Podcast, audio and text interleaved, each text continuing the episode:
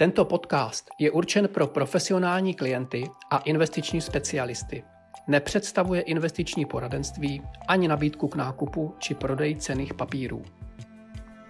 Já vítám v našem virtuálním uh, studiu Honzu Vejmělka, šéf ekonoma Komerční banky a rád bych si s ním povykládal na téma kvantitativní uvolňování, tisk peněz a inflace.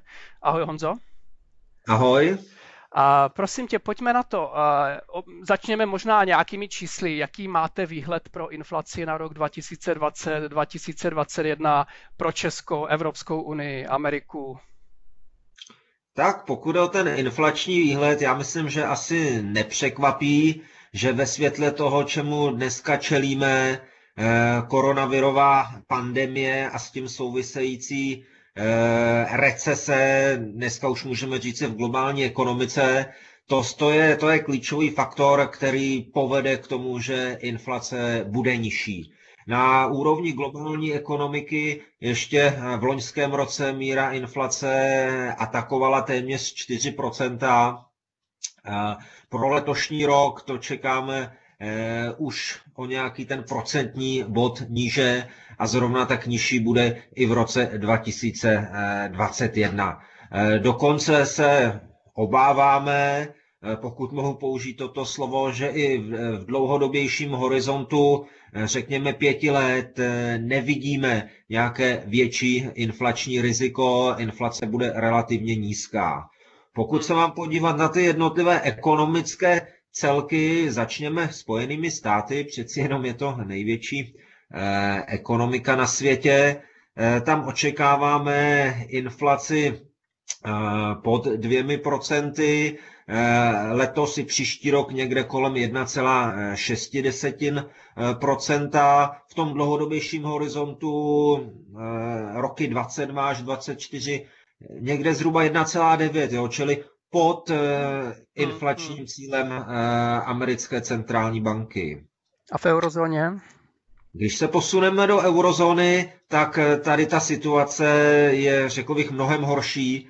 Letos to vypadá, že se budeme pohybovat někde na hraně deflace. Eh, čekáme víceméně kladnou nulu, pokud o inflaci. Eh, příští rok eh, zpátky lehce přes 1%, no a v těch dalších letech maximálně to vidíme někde 1,5, 1,6, čili poměrně hluboko pod inflačním cílem Evropské centrální banky. A co Čechy? Tak, u nás všichni vzpomínáme, začátek roku nás hodně překvapil, Eh, inflace vystřelila, eh, atakovali jsme 4% eh, hodnotu, takže to samozřejmě ovlivní celkové číslo za letošní rok. Ve zbytku roku stejně jako ve světě inflace půjde dolů, ale to celoroční číslo zřejmě bude začínat trojkou. Příští rok čekáme inflaci pod 1,5%. No a pokud se i tady podíváme na nějaké dlouhodobější Eh, projekce, vidíme tam inflaci kolem 2% inflačního cíle naší centrální banky. A možná pověz nám, jakým způsobem vlastně tu inflaci prognozujete. Když řekneš nějaké číslo, tak zatím samozřejmě stojí nějaký výpočet, nějaký vzoreček, z jakých komponent se to skládá.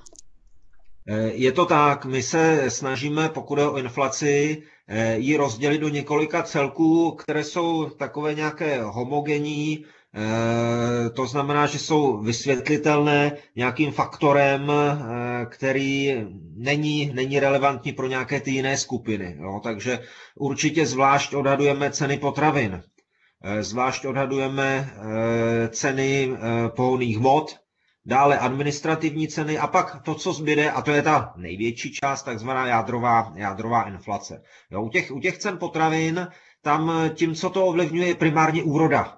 Hmm. Jo? Hmm. A ta, ta samozřejmě se odhaduje velmi, eh, velmi těžko. Eh, pro nějaké, řekněme, nejbližší období tím indikátorem mohou být i třeba ceny zemědělských eh, producentů. Jo? Pokud jde o pohonné hmoty, tam asi je nám všem jasné, že tím klíčovým faktorem je cena ropy a kurz dolaru. Mm-hmm, no, mm-hmm. Velký problém máme jako ekonomové s odhadováním administrativních eh, změn u cen, protože tam je to jednoznačně eh, v rukách eh, politiků.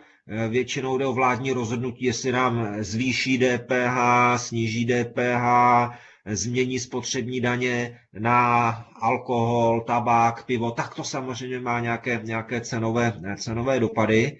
No a to, co zbyde, ta jádrová inflace, to je to, co je ovlivněno pozicí ekonomiky v cyklu. Jestli jsme v recesi a inflace bude mířit dolů, jako, jako to vypadá teď, nebo obráceně. A zároveň je to ta část eh, té inflace, kterou je schopná a míří na ní politika centrální banky. Hmm, hmm.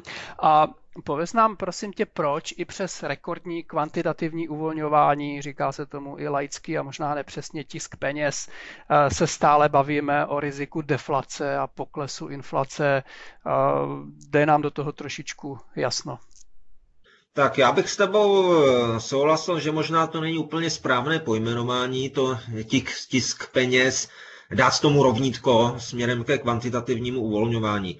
Eh, kvantitativní uvolňování primárně já ho chápu jako nástroj, jak snížit tržní úrokové sazby, zejména eh, sazby těch delších eh, splatností, jo, protože tou samotnou měnově politickou sazbou, typicky dvoutýdenní, velmi málo ovlivním ty dlouhé úrokové sazby, které jsou vlastně ale pro tu ekonomiku nejklíčovější. Jo, často také kvantitativní uvolňování eh, cílí na to, jak si ulevit problémům bankovnímu sektoru, dodat mu třeba likviditu eh, nebo, nebo, eh, nebo mu pomoci očistit aktiva, čili zjednodušeně řečeno udržet bankovní či finanční sektor v takové kondici, aby byl schopen nadále a ochoten úvěrovat ekonomiku.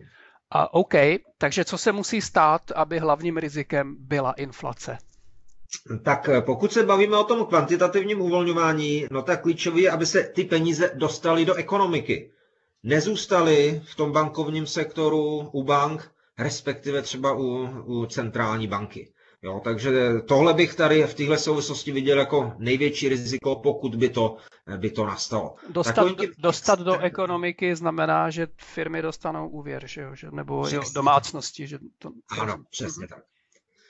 Eh, v extrémním případě eh, bychom opravdu mohli z pohledu rizika inflace uvažovat o tom tištění peněz, ale pod tím já bych chápal jako opravdu přímé financování vlády centrální bankou, jo, bez toho, že by, že by se jednalo o dluhopisy, to znamená, že vláda by v budoucnu nic centrální bance vracet nemusela, jo, to by byly ano. typicky inflační eh, peníze. Ale oba dva vlastně tyhle scénáře podle mého názoru jsou spíše, spíše extrémní. Jo, když se vrátím k nějakému normálnímu ekonomickému uvažování, tak co může být tím hlavním rizikem, že se nám tady někdy v budoucnu objeví, objeví eh, inflace, respektive nějaké vyšší inflační tlaky? No podle mě jednoznačně, až se dostaneme z té současné recese a zase se posuneme, posuneme k fázi hospodářského růstu, kdy uvidíme růst agregátní poptávky, tažený hlavně, hlavně růstem mest. Jo, a možná v neposlední řadě, tak jak teď aktuálně brutálně padají ceny ropy, a mají významný hmm, hmm, hmm. inflační faktor, no tak ta situace za rok může být úplně obráceně a už jenom třeba z titulu nízké statistické základny nějaký budoucí nárůst eh, ceny toho, jak říkáme, černého zlata může být inflačním faktorem. Jasně, rozumím. No ale když teda teď v nejbližší době ten, ta inflace není, není ten klíčový problém, ale zároveň pokračuje to masi, masivní kvantitativní uvolňování peněz. V jaké části ekonomiky se to může projevit takový ten efekt vlastně znehodnocení papírových peněz? Oni, oni, nejsou, oni nejsou papírové, že oni jsou dneska fiš, čísla v počítačích, ale to, čemu se anglicky říká debasement of fiat money, znehodnocení těch, těch peněz, pokud vůbec, jak to může proběhnout? Jasně, my to nevidíme v té, jak říkáme, spotřebitelské inflaci, kterou měříme na základě cenového vývoje jednotlivých druhů zboží a služeb v takzvaném spotřebitelském koši. No, ale my už máme dneska historickou zkušenost. Mnoho centrálních bank v minulosti provádělo různé programy kola kvantitativního uvolňování a vidíme tam v úzovkách inflaci jenom ne tu spotřebitelskou, ale vidíme ji někde, někde jinde. Eh, jak jsem řekl, jedním z těch hlavních eh, faktorů, důsledků kvantitativního uvolňování je tlak na nízké úrokové sazby, snížení úrokových sazeb. A to samozřejmě mě zatraktivňuje finanční investice, mnohdy spekulativní na různých typech trhů, mm. na dluhopisových trzích, jak třeba státních dluhopisů, tak korporátních, ve finále třeba i na akciových nebo například na, na trhu realit i když vlastně se to na ten akciový trh ani realitní ty peníze nedostanou napřímo, že jo, tam je taky kolem toho diskuze, jaký to má vliv, ale skrz ty úrokové sazby a, a tak dále, rozumím. Hmm, hmm. Přesně tak, jo, navíc eh, víme například Japonská centrální banka, eh, ta v rámci tohoto programu nakupuje už i třeba eh, akcie, respektive akciové indexy, takže tam už máme třeba i ten přímý efekt. Dobře, a teď se zeptám úplně poslední otázku z jiného soudku, ale přeci jenom asi uh, důležitou pro českou ekonomiku, pro české firmy a domácnosti. Současná situace v České republice a případné přijetí uh, eura, uh, má to nějaký vliv na datum, kurz, hodnotu? Jak, jak se díváš na tohle? No, tak tady si myslím, že současná situace opravdu jako nic nemění ani z toho ekonomického, ani z politického eh, pohledu. No, ekonomicky pořád platí, pokud bychom chtěli, můžeme euro přijmout. No, konec konců, podívejme se, euro přijali i méně vyspělé země, než je Česko. Eh, osobně si myslím, že jim to žádné velké problémy nespůsobilo. U nás ten hlavní problém, proč, proč euro nemáme, nechceme, je politický. Jo, politická reprezentace ho nechce, protože většinově ho nechce ani, ani voličstvo, české domácnosti. Jo, čili není, není to téma, na kterém by se v Česku vyhrávaly volby a ta mm, současná mm. situace na tom rozhodně, rozhodně nic nezměnila. Prima, super. Honzo, moc krát děkuji, že jsi našel čas a zdravím takhle po linkách. Rádo se stalo, pěkný den. Ahoj.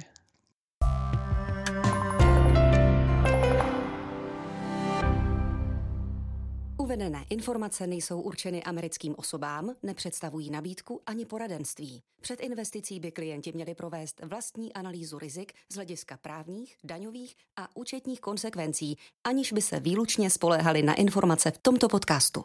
Předchozí ani očekávaná budoucí výkonnost nezaručuje skutečnou výkonnost v budoucím období. Hodnota investice a příjem z ní může stoupat i klesat a nejsou zaručeny jak návratnost investované částky, tak ani případné vyplacení dividendy.